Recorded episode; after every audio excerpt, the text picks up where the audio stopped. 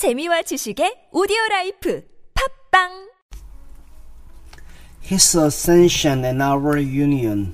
Luke chapter 24, verse 51.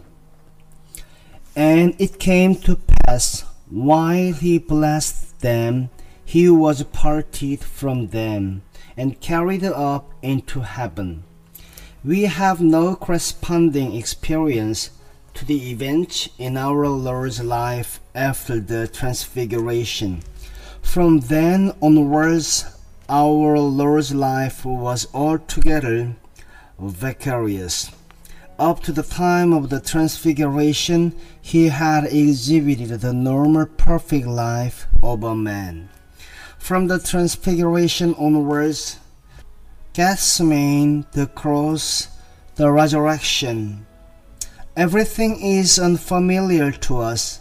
His cross is the door by which every member of the human race can enter into the life of God. By his resurrection, he has the right to give eternal life to any man. And by his ascension, our Lord enters heaven and keeps the door open for humanity. On the Mount of Ascension, the Transfiguration is completed. If Jesus had gone to heaven from the Mount of Transfiguration, he would have gone alone. He would have been nothing more to us than a glorious figure. But he turned his back on the glory and came down from the mount to identify himself with fallen humanity.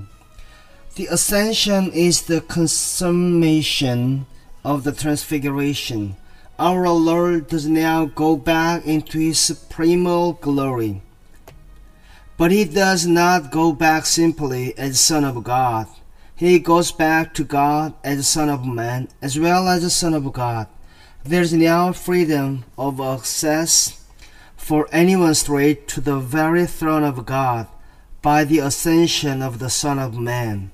As the Son of Man, Jesus Christ deliberately limited omnipotence, omnipresence, and omniscience in himself. Now they are his in absolute full power. As the Son of Man, Jesus Christ has all power at the throne of God. He is King of kings and Lord of lords from the day of his ascension until now.